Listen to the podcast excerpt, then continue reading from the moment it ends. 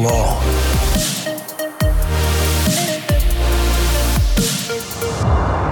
Good evening, ladies and gentlemen. My name is Charles Liu, and I'm here with my wonderful co-host Jenna Ben-Ami. What up, Jenna? What up? How you doing? I'm doing great, and we are the future of law, a show where we talk about topical issues inspired by the TV show The Men Who Built America and the relation and in relation with the law. What's going on?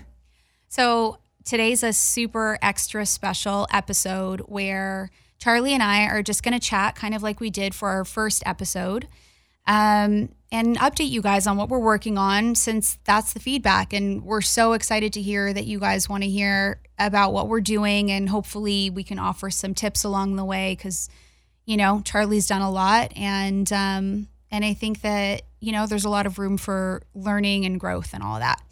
So, um, And we've got callers. Oh, and we've got callers. We have uh, two fantastic callers uh, that we're really excited about. Yeah, and they're going to be amazing, and they're incredible businesses and uh, incredible business people and businesses and definitely projects that people can learn from, and I think probably get inspired by.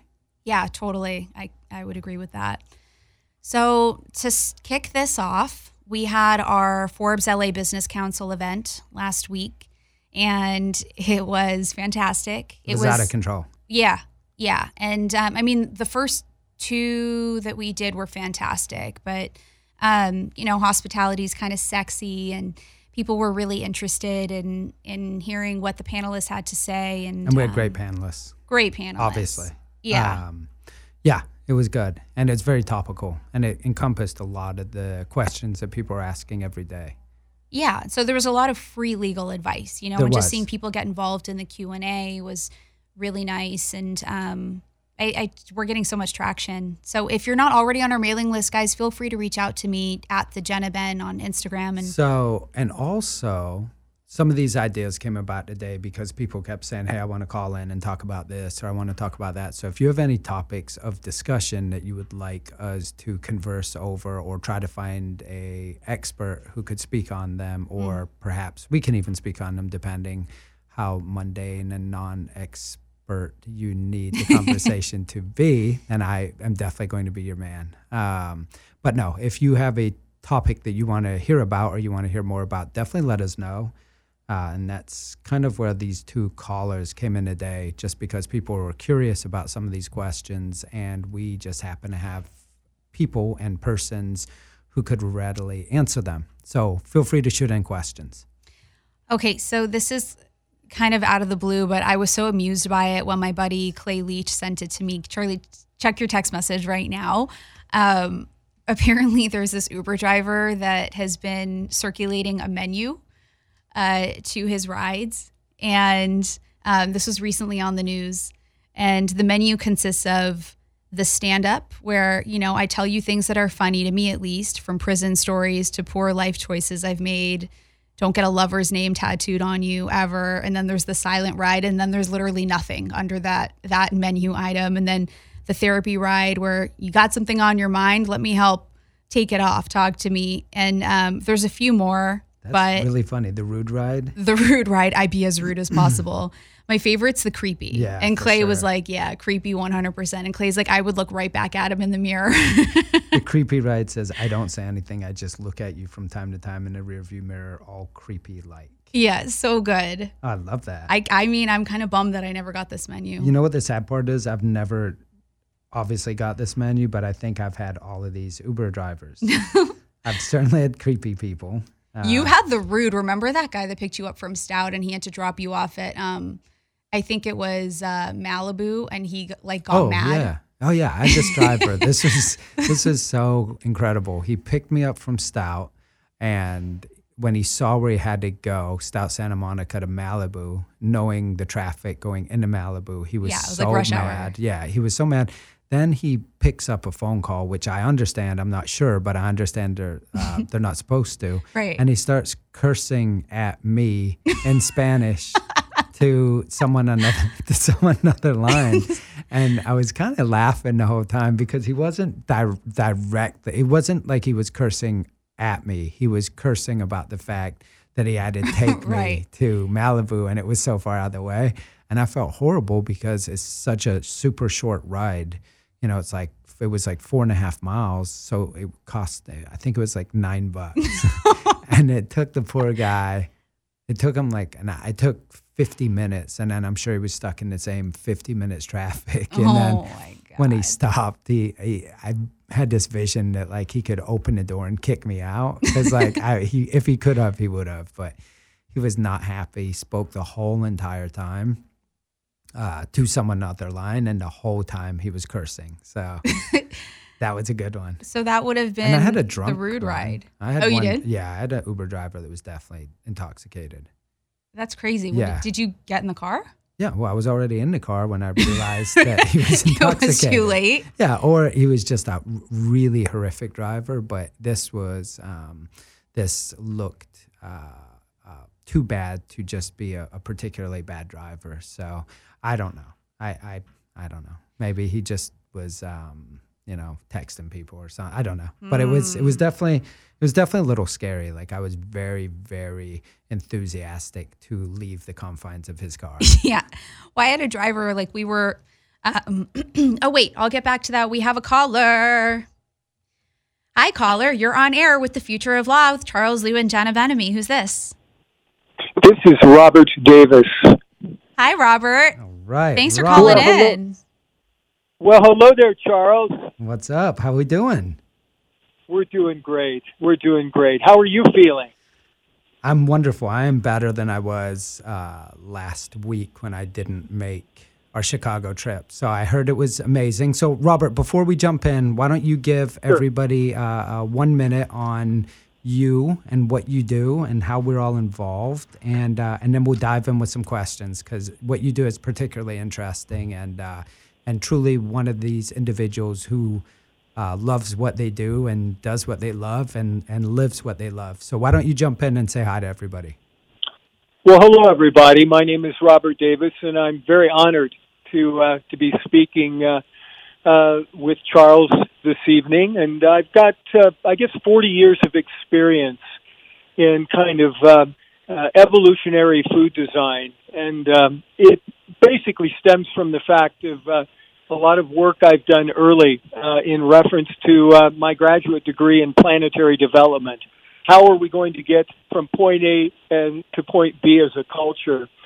I started back in 1979, starting one of the first tofu companies in the United States called Light Foods, and became enamored with the concept of making a difference and how could we take something like a soybean, which was relegated at that point in time primarily for oil and cattle feed, and turn it into a food whereby we could feed people.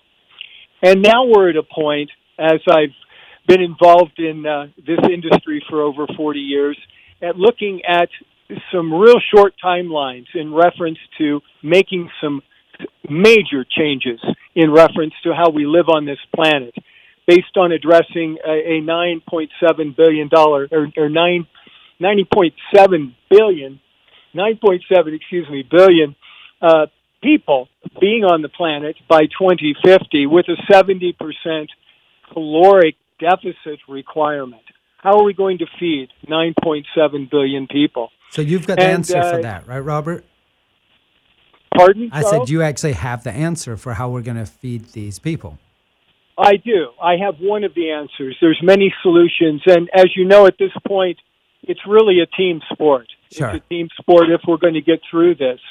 But looking at uh, all the variables, as far as based on a five percent increase in uh, in global temperatures and uh, nitrogen depletion of the soil uh, for arable land, um, and having somehow how to make up this deficit. Uh, we, we know it's not going to happen with uh, with beef and poultry. Um, we know it's not going to happen even with the conventional grains and beans. But the one thing that is the shining light at this point in time is really hemp, and uh, that has been my focus over the last seven years. Um, I go back. I developed the first hemp cheese. I developed the hemp line of uh, hemp milk and hemp ice cream and uh, but was really interested in the center plate because I felt that that was really you know, the answer to feeding a lot of people. So uh, I've developed a line of burgers and sausages and jerky, and uh, and so honored to have your involvement in this as well, Charles. Yeah, so let's talk about how you and Charlie actually know each other. You are partners on what company? It is called Planet Based Foods. Planet Based Foods. And you're working on a hemp burger that is going to be released soon. Is that right? It is. We're looking at about two to three months right now before we initiate our first launch. And it's incredible, by the way. I keep hearing about this incredible hamburger, and I'm so jealous because I still have not been able to try it. But you know, being vegetarian, I'm I'm really excited about it. And the product. Well, you know, eh, go ahead, Robert. This is no, this is the time. This is the time with the growth, obviously, of plant-based foods and plant-based meat alternatives, and you know, we've had some great leading companies with Impossible and Beyond Meat with their with their bleeding burgers. And the interesting thing about our burger, it's guaranteed not to bleed. It's mm. guaranteed not to That's bleed. one. It's like, it's funny, Robert. So you mentioned that. That's one of the things that first attracted me to what you're doing. So when I first met Robert, uh, his son is a friend of mine through another very very close friend. And uh, Robert, can can you say how old you are? Is that permitted on air? Mm.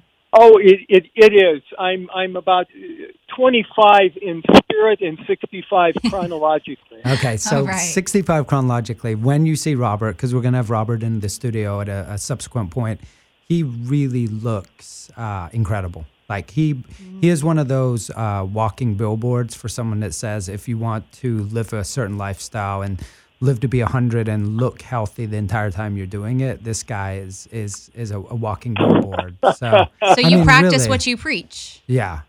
Well it, it's it's i think part part of my general nature and particularly being around uh, as much uh, of of the evolving food market and uh, development that I've I've been so blessed to participate in it becomes a lifestyle choice. And I think in general, as we move forward, we're going to be able to embrace more and more of a holistic uh, plant-based lifestyle that I think will uh, offer a lot of benefits to individuals uh, as they age.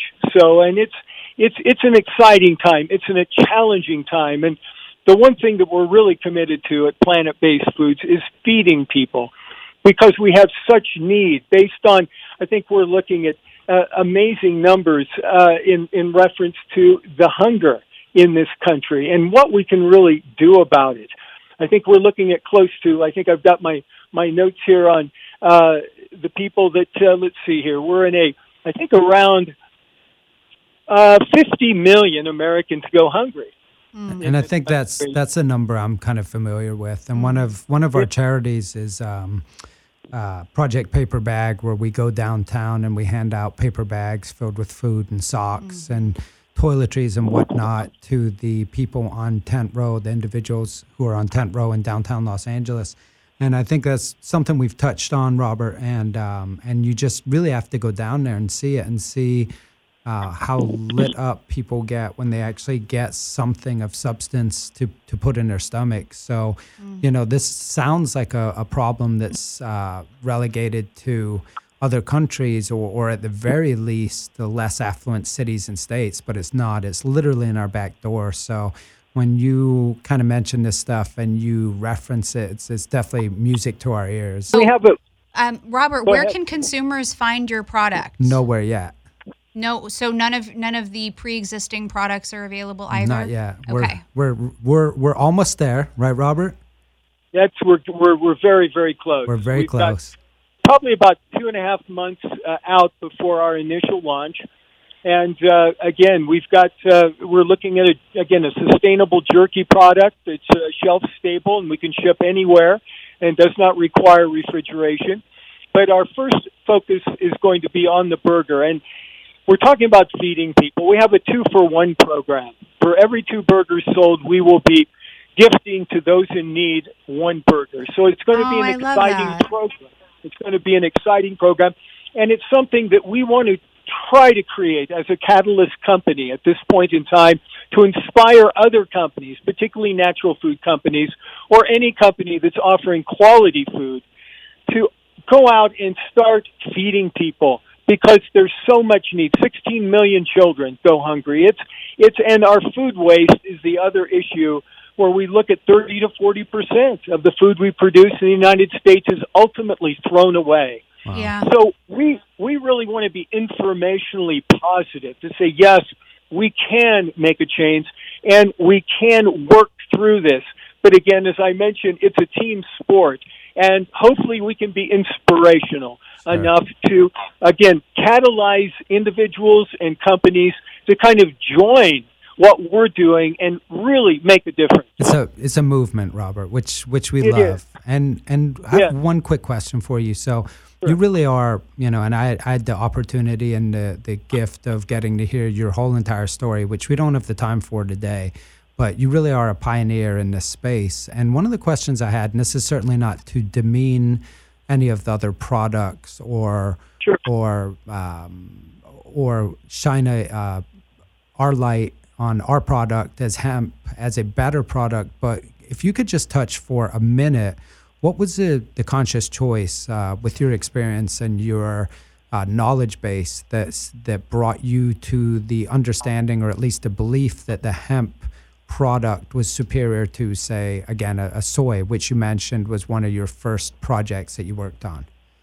Yes, well, it was uh, obviously something that evolved over time because it was uh, soy was kind of the first uh, the first entree into the natural foods market for myself, and and it was something that I was I was blessed to meet Bill Shurtleff that wrote the book of tofu and the book of miso, and he became a friend and really inspired me along those lines. And as time went on, uh, it became clear that soy really wasn't going to be the answer.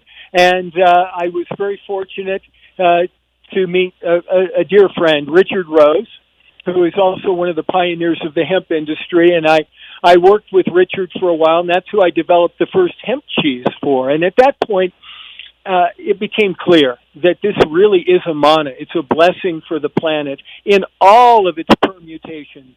As you know, there's medical elements, there's industrial, building material elements, and there's now a food element that we really want to bring to the forefront based on its ability to grow in varied climates up to 110 degrees. Hemp can grow, and as the climate changes, this is really going to be one of our mainstay opportunities to feed people into the future. And we only have a short window, perhaps 10, maybe 15 years at best, to really make some critical changes. And we really want to be pioneering and actually be at the forefront of information dissemination so we can feed people and illumine individuals to the opportunity of a plant based diet but particularly looking at hemp as the cornerstone of that diet. Wow. And and look, I, we really appreciate that. And I think, you know, you do such a good job and such a passionate job of explaining to or explaining to myself in, in a in a simple manner uh, the all of the benefits and the positives of of hemp. And, and and again, the great thing is you do it without demeaning other products. In fact, you have a very inclusive uh, message, which yeah. which it really to appreciate. Be inclusive yeah, it has to be inclusive, and and we have to all care for each other at this point moving forward, and we really want to be a lighthouse of information for that as uh, as our mo, so to speak. Um, okay, Robert, you have been wonderful. Before we let you go, I just wanted to ask you. Um, this is more for me because I haven't tried the product, and I would imagine that a lot of our listeners you know, kind of don't know what to expect from a, a hemp burger. I was chatting with my buddy Chad, who owns State Social House, and he's redoing his menu. And I had mentioned this this this company of yours, and he was like, "Yeah, but I don't know. I mean, I heard that those products actually taste like weed, and people don't like them. Is that the case?" yeah. Well, you know, there's lots of stories I could go into. I developed the first tofu hot dog years and years ago. So I, I I've been through a lot of tastings and a lot of expectations, and you know, it's it's it's a product that that works is what I can say. You put it on a bun, it's got such a wonderful flavor, and it almost emits an energy when you eat it. So you know, it's something that's very very uh, let's say user friendly mm. as as a as a burger. And uh, again, I, I look forward to you tasting it. I look forward to you me tasting too. the, the sausage. The sausage is wonderful, and we've got a wonderful taco filling, and it just it, it's exciting to have such such a good flavored product that is so nutritional and really represents an opportunity for planetary success. And that's what we're all about. It is about all of us, and we are about the we. Awesome. Love it. Robert, thank thanks. you.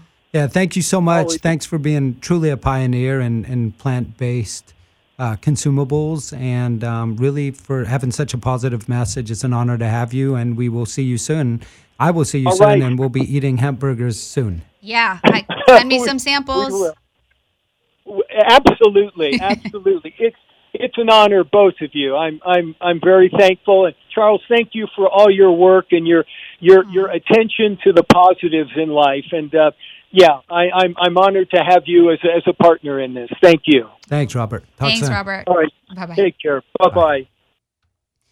What a nice guy. So good. When you see him, you're going to trip. You know what I love though is his passion for the product. Yeah. And it's it's a product that's like not hurting anyone, you No. know? No, it's not only is it not hurting, it's one of those things that addresses so many different critical points of discussion. So we all sit around, we talk about, you know, overconsumption of animal products from a uh, ecological or, or environmental perspective, negative impact, and then we talk about health impact, and then we talk about obesity and obesity going towards uh, increased healthcare costs and all of these different things. So you're talking about truly one um, one aspect of of your well-being, right? What you consume, you're eating that affects so many different aspects of life, Yeah. right? And then that's not even getting into, you know, the reduction of of animal products and the the emissions, the the gases and emissions from the animals and everything else that Yeah, we affecting the environment, right? Exactly. So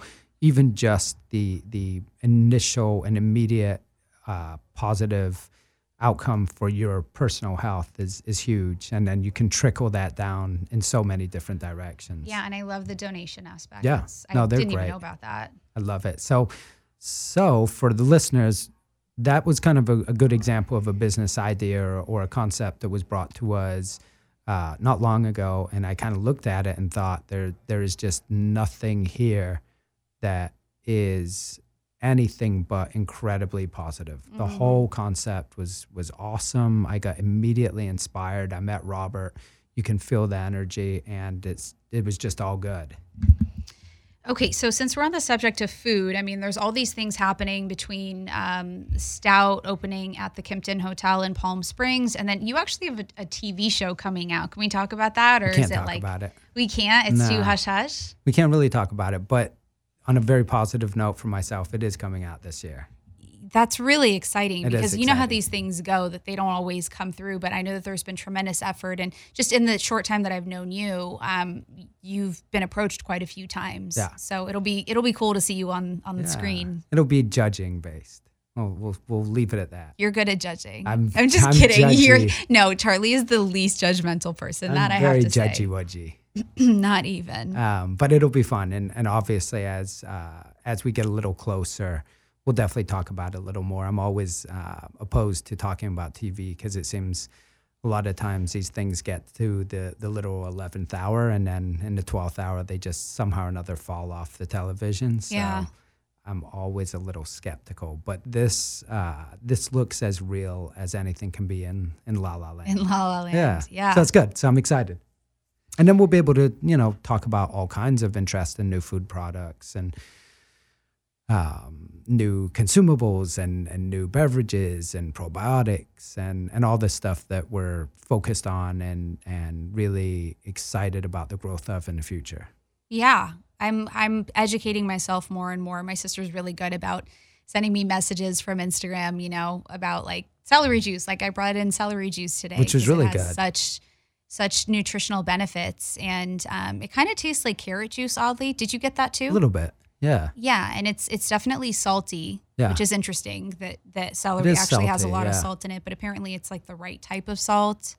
Um, That was how I broke my fast today was your celery Oh, juice. really? Yeah. That's the way you're supposed to do it. That's supposed to be the first thing you have in the morning. And there's something about celery juice on its own instead of mixing in other vegetables that's supposed to do something for the body. I'm not like too well versed in it, but I know that I'm a little under the weather and I've now had two servings and I'm actually hanging on and I feel strong. So So it's good. so yeah, get a get a uh, a juicer guys and get your celery on. Yeah. No, it was definitely good.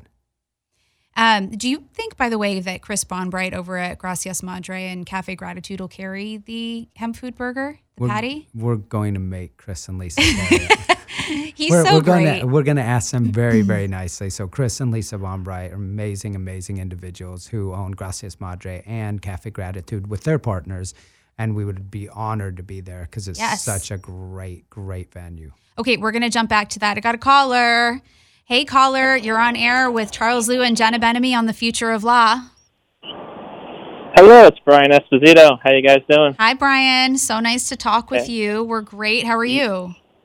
Doing fantastic. Thanks for taking my call. I'm so excited. Do I get a T-shirt? You I get do. something out of this? yes, we'll get you some promo materials. You get for a sure. shirt Vespo, and you get a bottle of Azuñia Black tequila. Yes. Whoa. Yeah. Whoa. Only, only the best, only the best for you, my man. Uh, thank you, pal. Right back at you guys. Yeah. What's going on? What are you doing? So, so Brian, give uh, give the listeners a. Uh, I'm not going to uh, have you go into the encyclopedia of uh, items and actions that you're involved in. So, give them a 30 second cut sheet of who you are and what you do, and and how we know each other. Absolutely, uh, Brian Esposito. My uh, I started my my path in this wonderful world that I'm in with the beauty industry. 18 years of that. And you And are, then I you are a use that- handsome. You are a very beautiful man. At Well, you know, that's thank you, thank you. Uh, you can't see it, but the blushing is I just had so to throw that right in. So you started in the beauty, you started in the beauty industry, and obviously used all your products. And then what? use the no. You never use your own supply. That that applies right now in the cannabis space. So you got to learn that right off the bat. But Gotcha. what I what I did was uh, I used that as a, a kind of a, a, a foundation to see what I really wanted to do and what I love to do. So from that, we built uh, a tech company, music and entertainment company. We got involved in restaurants and hospitality. So what what what accumulated over 18 years was uh, a holding company of uh, north of 13 companies. Uh, so present day, they got acquired into a public general partnership. So that that company, uh, we build hotels. We have uh, aviation, space, maritime, heavy and medium technology, and we also operate in oil, gas, and energy. Uh, we have a separate holding company of all of our crypto and cannabis assets because current SEC laws and federal banking don't really allow them to commingle. But uh, Cinderella story, when they can, we, we, we anticipate merging all those assets into our umbrella holding company. So Brian, And um, you like a lot of times people say to me, and they'll say you have such a diverse portfolio of projects and assets and and companies. I mean, you really, really have like this A to Z diversity where you have businesses. I, I, feel like for the most part, there's some relation and interrelation between my businesses. But you start talking about one business, and then you'll call me two days later and talk about a business on on really the other side of the world, uh, literally and figuratively. And there seems to not be a real correlation between them, which always reminds me of the Steve Jobs quote where he says, you know, looking forward, I could never have seen where I would be, but looking backwards, it's easy to connect all the dots. Do you feel like your businesses are related? Do you feel like there's there's commonalities between them, or do you just pick them based on your interest or passions or opportunity? Sure. Well, it, it really started as a way to diversify the single company I had. I'm very employee centric, and I looked I looked at that beauty company, for example, and and we were rocking, but nothing's guaranteed and nothing's forever. So I started to look inside that company on what what can we do to diversify and and maintain the safety of my employees and growth. I never wanted to ever cut someone's hours or, or have to let them go because we're slow. So that was the original concept, and they they do all commingle and feed off of each other. Uh, what I've learned, my biggest asset is I, I believe I'm a, I'm a true connector. I can I can think of somebody that I met 12 years ago waiting for a plane that I meet somebody today, and that's the reason for that those two meetings. Uh, so what I've really tried to harness over the last few years is not only connecting the right people, but connecting the right people at the right time. And that's what I've been perfecting my skill at. Uh, I, I will put my time and 100% of my energy into into anything that I believe in, but there has to be an add value, an end game where it makes sense. Uh, the good thing about the public company, it kind of polices me because our entire uh, structure, we're, we're, much, we're run much like a Ber- Berkshire Hathaway or Brookfield Capital, where we generate a 7% coupon to our LP holders. So that gives me, you know, that, that makes me not be the kind of pie in the sky, always thinking positive approach where now I have to really make sure that those efforts, that investment, that acquisition has to make money and it has to maintain our credit rating, uh, allow our assets to be leveraged to the fullest capacity. So now I'm in a space where I have to be a little more careful. Uh, I kind of hate that, but I love that at the same time because it just makes sure I'm making the right decisions that will ultimately be profitable for our investors and our partners.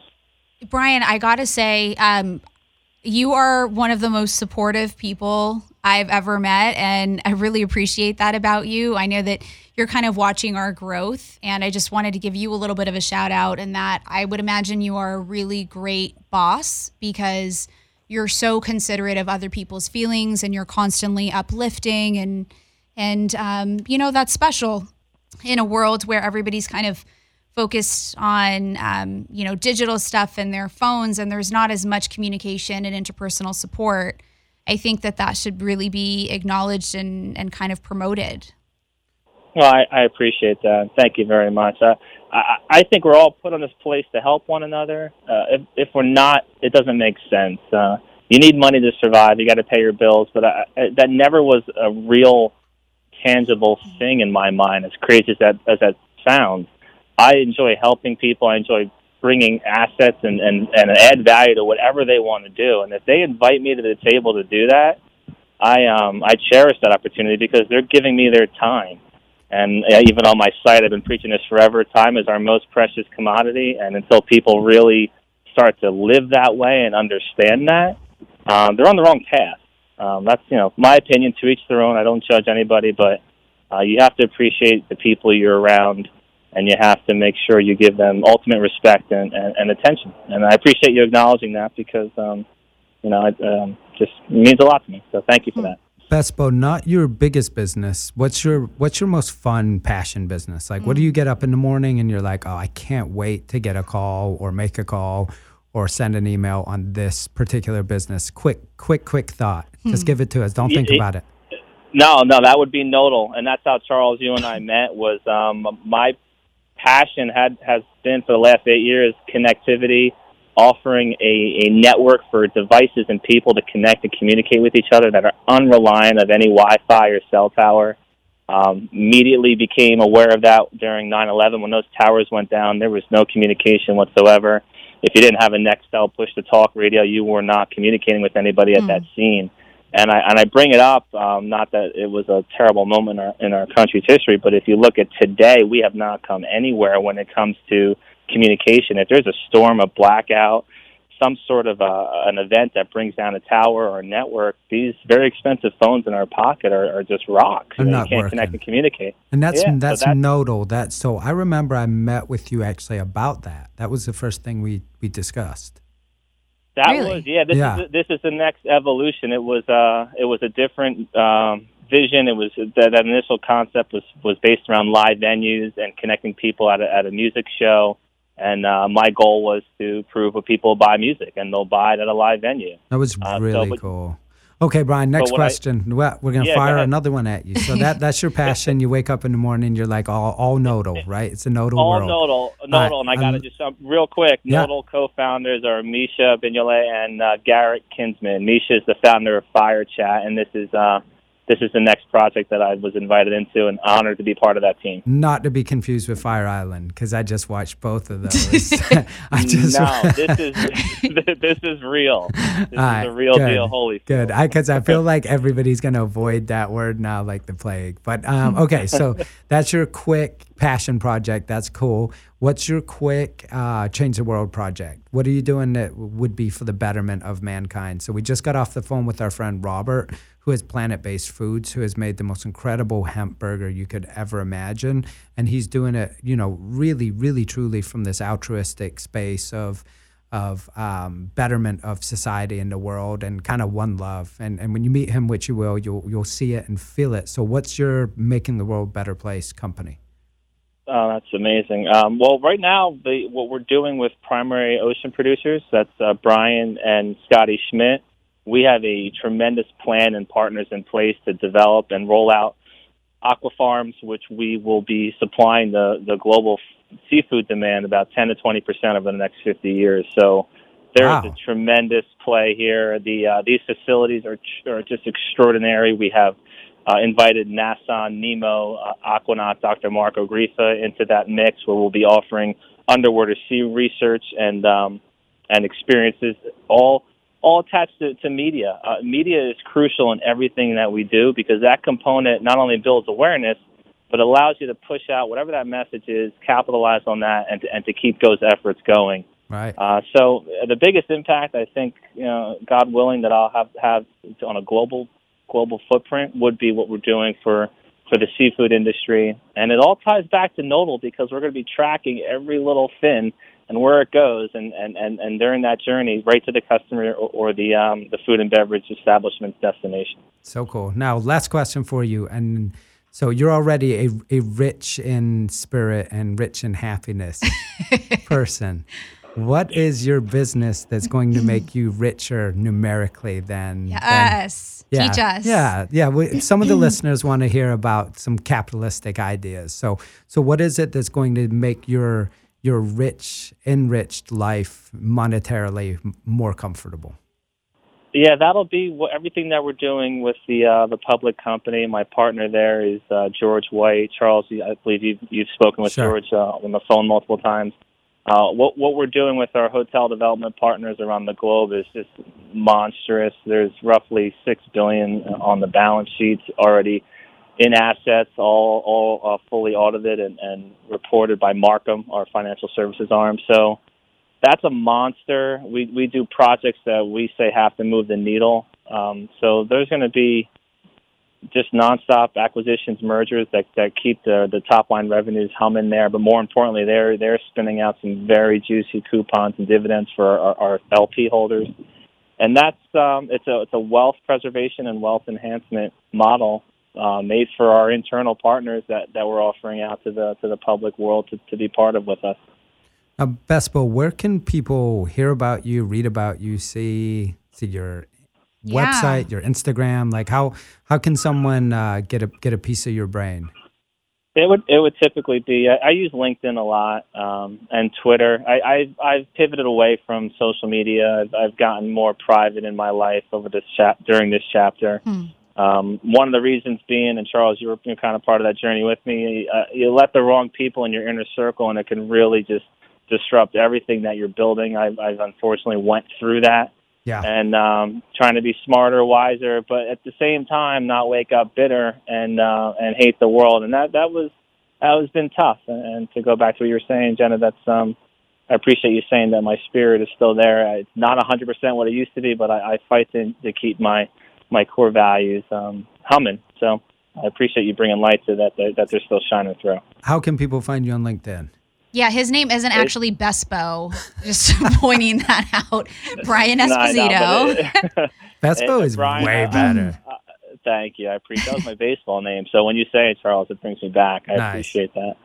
Um, Brian J. Esposito, I use everywhere, LinkedIn and Twitter. I, I respond to everybody. I'll take anybody's call, text, or email. I, I always try to reciprocate people's questions in time the best that I can. Very cool. You're wonderful, Brian. We appreciate you very much. Thank you so much for calling in, and we You're will wonderful. chat with you offline.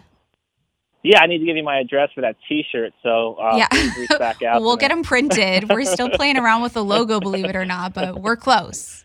We're close. Fantastic, the, guys. I appreciate. In the interim, Bespo, I'm going to have a, a, a little tequila for you, but I will save you some. Yes, please, please. Done, Thank brother. you. All right, my man. Thank you so much for calling in. Thank you, guys. Have a great night. All Talk right, bro. You, you, too. Bye. Bye. I love him. It's so good. He's literally so positive. All Yeah. of our posts, you know, getting a radio show start is interesting, especially when we don't really have a media background. But he's been wonderful and Yeah. and just that constant like positive light. Yeah, you I think know, he's listened to every us. episode and texts me after them Yeah. and hits us on LinkedIn and it, especially the first one. You're like, well, maybe may, he might be the only listener. Right. no, it, it's been. I mean, we've been really lucky. No, we've been great, and and I guess that would be a good opportunity to thank all the listeners. We've been uh, pleasantly surprised by the number Yeah. of people who are tuning in uh, to listen to us ramble on. So all I can say is thank you. It's uh, it's you know it's just a pleasure and an honor to get to come on and ramble on and have people actually hit us after uh, with positive responses to our ramblings. So thank you. Yeah, thank you for the opportunity. We're having so much fun with it. So, that being said, this is the future of law, and we're always asking our guests about the future of their industries. Let's share with the guests what you see in your future, say 10 years out, given that, you know, you've come a long way from being a bouncer to, you know, this big real estate guy and then losing everything and then rebuilding and then becoming this restaurateur and like successful lawyer and now you have so many other businesses that are outside of law and hospitality. So where are you headed? I would like the idea of staying in this future of uh, futurist realm, this futurist uh, focus and core focus. I think it's it's everything from what you just heard Robert talk about to the essentially the future of food and the future of consumption, and not just uh, planet based necessarily, but the health, the feeding the people, anticipating this global population boom, and looking at it and, and going back to what we kind of talk about and what the show premise of the show was focused on is that we know the population is uh, absent some catastrophic event the population is going to grow astronomically over the next 10 15 20 years. So how do we plan for that? How do we address that in the future? How do we look at the laws that work for a United States with 360 million people and then contemplate those same laws working for a United States with 450 million people. And then how do we look at 50 million people who are starving or are not sufficiently fed and contemplate feeding another 90 million people on top of that? So right so I think that's uh, an area of focus for me. And then uh, the stuff we've already touched on, obviously, like the autonomous autonomous driving and the cannabis and uh, the applications, you know, the iPhones and the integration of the iPhones uh, with us. You know, these these cybernetic uh, these these unions of of man and machine or woman and machine. right So I think all of this is is so applicable to law and what we're talking about, and um, you know, just very very fortunate to be at Loyola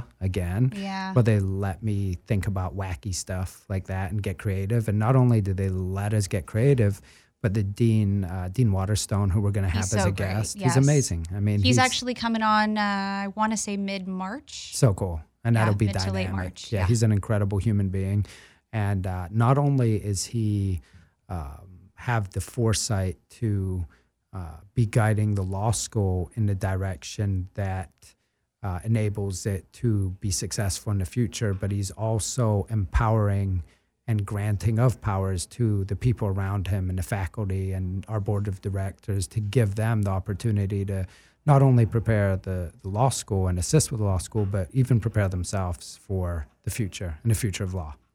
Yeah, I think it's so cool that he's so progressive, and when you go to your meetings, he's so supportive and um, just allows you to kind of dive in. No, he's amazing. Actually, the whole law school, his entire board of directors has been uh, entirely supportive. And actually, I'd like to give them all a, th- uh, a real shout out because they've been great and they've been very welcoming to me. And, um, you know, it's this very, very esteemed group of people, this incredible group of really, truly some of the best lawyers in the entire country. And then I'm stuck in the middle of it. So it's been really, really enriching to be a part of this, of this truly esteemed group of lawyers and uh, and learn from them and maybe even once in a while in an in an odd manner teach them something. Okay, so I, you know, I love that side of you. You're really good at giving back and thinking about how to help everyone, people, the environment, animals. But just like you asked Brian, what do you think your number one moneymaker is going to be? Well, I think the restaurants are, are successful and, and I and I pray and cross my fingers and continue to work that they will continue to be successful. But I think you know we're focused on the law firm and we're focused on a couple applications, which I think the tech, uh, the opportunities in tech, as everybody know, are are massive. So mm-hmm. I think if you're not working on some kind of technology or some technological aspect to your business, if you're not sitting looking at a problem and trying to figure out um, how to address that problem and how to fix it from a tech based perspective, then you're kind of m- potentially missing the boat. Right. So I think we all have to do that. So a great example was uh, our former guest Laura Law, yeah, right? with her Who, app, with her app about you know it's over easy. So that was a, a real problem that she addressed, which was uh, the majority of the population can't afford her to be their divorce lawyer. Right. Right. So she ad- she identifies the problem that their divorce is too expensive and too costly, too time consuming, too costly in, in every way, emotionally, financially, um, chronologically. Yeah. Uh, and then she says, okay, let's figure out an app that expedites the whole process and makes it financially um, feasible mm. and probably to a large degree makes it emotionally uh, manageable. Manageable. Yes, yeah, exactly. I agree. And so I love that. So that's a perfect example. So I think you know we've got some other clients which we'll probably have on the next couple weeks who have a really really interesting app uh, that is IP based, which is going to be a game changer. It's going to hmm. disrupt, really disrupt the intellectual property and how intellectual property is filed and uh, recorded and just the workings of the intellectual property lawyers as a whole. So I'm really excited about that. And um, yeah, I think you've got to be app focused, technology focused. I think your your mousetrap has to be digital. So speaking of, let's talk about Veritel then. So Veritel is super exciting. So obviously we had some really, really great news. So Veritel, for the people that don't know, is a regulated industry audit system. So mm-hmm. essentially, what it does is it monitors um, the sales and dispensing of cannabis from legal cannabis dispensaries. So it's a POS agnostic app. Uh, POS for people that don't know is point of sale system. So mm-hmm. that's the things you see people typing on when you go to a restaurant or a bar. So our technology plugs into that app and real time monitors um, and audits every single sale from the cannabis dispensary and sends that information to the city attorney, the city manager, the police department, the city council, whoever it is that would have an interest in knowing the exact tax revenues that are coming in from cannabis, which is is very timely because obviously it's a buzzword in the mm-hmm. country right mm-hmm. now. And I think the cities are having some trouble figuring out how to monitor the sales of something that up until a very, very short time ago wasn't legal. Right. So we're really excited about Veritone. Just had a huge meeting last week yes, let's yeah. talk about the progress. Well, the progress is we actually just got our first city signed on. Yes. So I can't mention That's the huge. city. I probably could, but I'm always paranoid. Yeah, err on so the side of caution. I'm very cautious. Yes. So we won't mention the city, but we just got the first city, which was really the that was kind of the moat around this being um, a a truly feasible company because mm-hmm. we could mm-hmm. sit there and have people tell us all day, "Wow, that's such a great idea," but we needed a city or a municipality to look at it, understand it, and say, I get it. You're going to replace X number of auditors or accountants with this one uh, computer program, this one application that's going to do it entirely more efficiently, quicker, more accurate, and from a from a technology perspective, which is really exciting, it's going to allow the cities and the municipalities to actually do some predictive modeling as to their future tax revenues. So the city can sit there and say, oh, we did this and this and this just with a, a standard uh, yearly increase of say three or four or five or seven percent, whatever the city dictates yeah. or, or, believes that percentage increase will be, the city can sit and look and and have a really uh, accurate idea of where their next taxable or what their next taxable income will be on cannabis. So we think it addresses a lot of issues. We think it takes some of the the fear that the cities and the general population has with cannabis. And we think it also allows the cannabis dispensary owners to operate in a non-invasive environment, which is very important because at the end of the day, these ladies and gentlemen are going to be paying huge amounts of taxes that the city needs and the municipality needs. Mm. So we certainly don't want to be an impediment to their operation or their businesses. We want to support, and we believe Veritel supports and kind of legitimize- it. Yeah, you were just about to I say. just about to say it. No, it's. I think so, right? I mean, Yeah. and you you hear it because you're around it, but I think you would probably could also agree or, or could also acknowledge that um, there is certainly an element of this legitimizing a business that has not been looked at as the most legitimate business in the past. right. So super excited about it. Super exciting. You know, when I think about, um, you know, we had David Welch on talking about cannabis and all the progress he's making, and then um, you're working on a consumption lounge with one of your clients, and then you know this app. I mean, cannabis is. And we actually have another uh, shout out to Tim Dodd, who's a wonderful client of ours. Um, you know, there's there's a lot of cannabis talk going on, and I think that you were kind of spot on um, in developing this app and. Um, It's the future. it's the future. Yeah. And so it can also be applied to other regulated industries, right? Sure. So it could be applied to, for example, STRs, which is short term rentals, which you're hearing a lot of um, discussion and I don't want to say arguments, but certainly pointed discussions between your Airbnbs and your VRBOs, your short term rental mm-hmm. companies and municipalities. And that's because there's probably an element where the cities don't know exactly how much money the STR companies are making. So for example, a Veritel could go in and again, in a very non invasive manner, monitor the workings and the sales and the rentals of the STR without um, divulging any of the personal private information of the particular STR owner. Right. So I think I think there's a huge value for that because and, and obviously the STR companies have a, a a high interest in protecting the privacy of their not their customers, their clients. Right.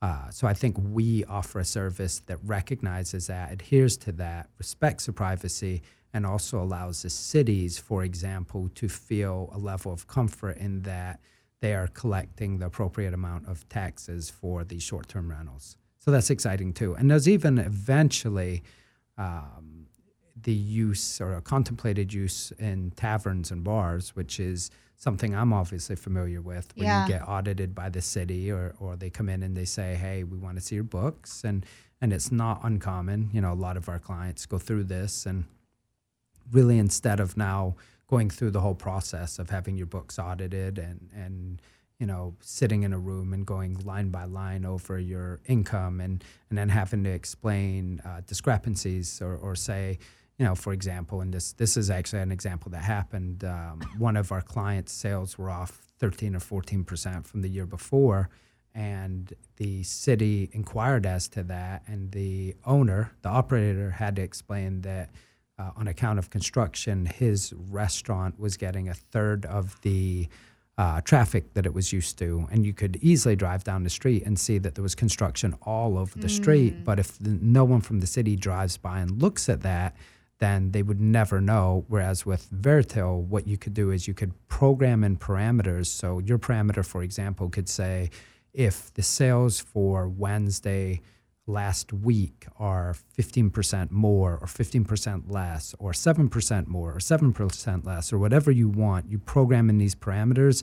And if the parameters are breached, then you would get an alert that says that there was unusual activity or activity that wasn't in keeping with prior records. Mm-hmm. So it really, again, it really empowers the city and enables the cities and the municipalities to have a, a true understanding of what the revenues are. I love that. And I actually can't wait to get more involved. Um, shout out to Jason. Jason Hone and Adam Rogus, Yes, wonderful guys and partners the on the geniuses project. behind the project, Exactly. for sure. Um, so, hey, can we talk about Bike Shed or is it too soon? No, I think we can. Yeah, Okay, because I I love them. Dutch and They're Vicky. Dutch and Vicky and and Stu, who's Yeah. wonderful too. and they're Um, bringing just heat to LA. I, you know, every time I talk to them, there's this um, like inspiration that comes with them. You know, like they have such positive energy and they're so knowledgeable, but Yeah. humble but like real. I you know they're just like I, I can never get enough of them. Well, I think every time I spend time with them, the impression that I'm left with is I've never met people who love what they do more. Mm, yeah, Right. they they live it. They truly. live it every part. I mean, from their appearance to their kind of this this code, this ethical code of how to treat people, and and it's all very in keeping with this this motorcycle, um, this motorcycle train of thought and and belief and kinship and friendship, and they just live it. So So let's actually, for those who don't know what Bike Shed is, it's huge in the UK. yeah, It's Shoreditch in London. in London, and and so my understanding is that there's um, there is a membership aspect, but they also open it up to the public. They do. So their little tagline, which I absolutely love, is for members and non-members only, which I thought was just so cute. Mm-hmm. Yeah, because there's a lot of private clubs and and the private clubs are, are membership based, so people can come in, but or they can't come in. Bike Shed does it a little bit differently, where everybody's welcome, but there's certain aspects of the club or certain events or, or certain projects that you might not be uh, allowed to attend if you're not a member. Um, so, but I think that's really fun because I think it it still enables everybody to go and experience Bike Shed. It just gives you a little bit of an extra benefit or added benefit if you happen to be a member of Bike Shed. So we are currently finishing and finalizing a deal in um, Los Angeles to bring Bike Shed here, and I think Huge space. Yeah, huge space and just epic space. And I think it's going to be uh, without given any geography about where it's going to be. You couldn't imagine a better location or a better building or just a a um, synergy amongst everything. It feels like the perfect storm. Every time Dutch and Vicky and Stu are here, we're kind of all sitting around going, "Gosh, how serendipitous is this?" Yeah. So, you know, so and it just keeps happening. So these are the kind of projects I think that. Um, you start realizing you you're fortunate enough to be involved in once in every long while. It might be every three or four or five years that one of these comes along. Yeah. But when it does, you just see that the stars kind of continually align for certain people. Mm-hmm. And if you can be a part of that project where the stars are aligning, it's it just inevitably is a fun ride. I definitely see you perk up a little bit around them. Like they have your attention, and you know you're amazing to all of your clients. But there's there's a unique relationship there for sure. Yeah, well, they're just passionate. right? Yeah. So you sit with them for 15 minutes, and you you you leave with with energy, right? You leave. Mm-hmm. Yeah, I get that experience Yeah. too. You leave kind of imbued with this this energy and this strength and and and passion. So you can't spend time with them without leaving better than you started. Yeah, that's so amazing because I, I got to say, my preconceived notion of, you know, I have uh, I have a good group of friends that ride motorcycles, and you know, I'm too scared to get on one. But um, but You, know, know Vicky's gonna make you. I don't know. You know, she might. I She might. May, maybe Stu. I don't know. It just I'm terrified of getting thrown off the back of one. Is all.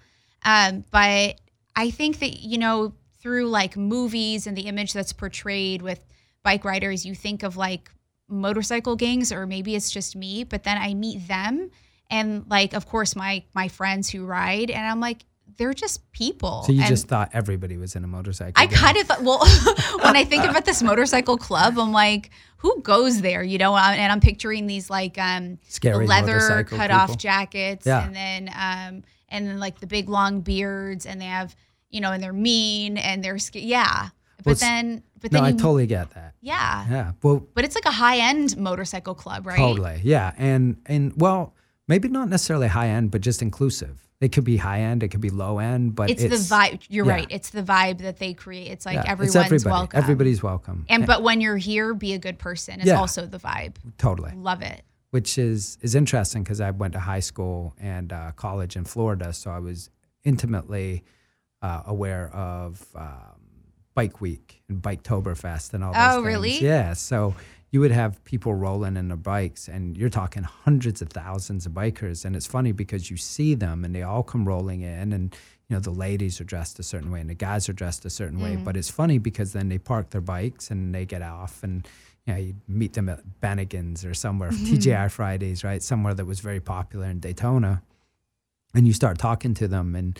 And they say, "Oh, this gentleman's a lawyer in in Georgia, and this gentleman is an accountant in North Carolina, and. So this much yeah, this lady yeah. is a a newscaster." So it was really really cool to see the diversity of people that just felt this kinship to motorcycles. Yeah.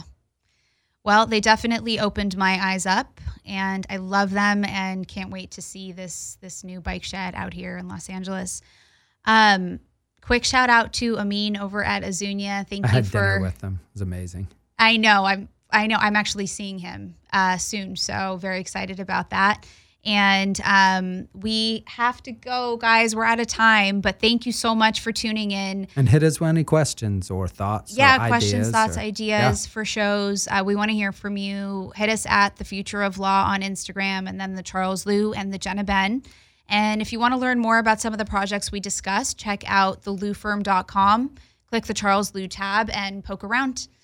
Thanks for tuning in. We'll see you soon. Thanks, fam.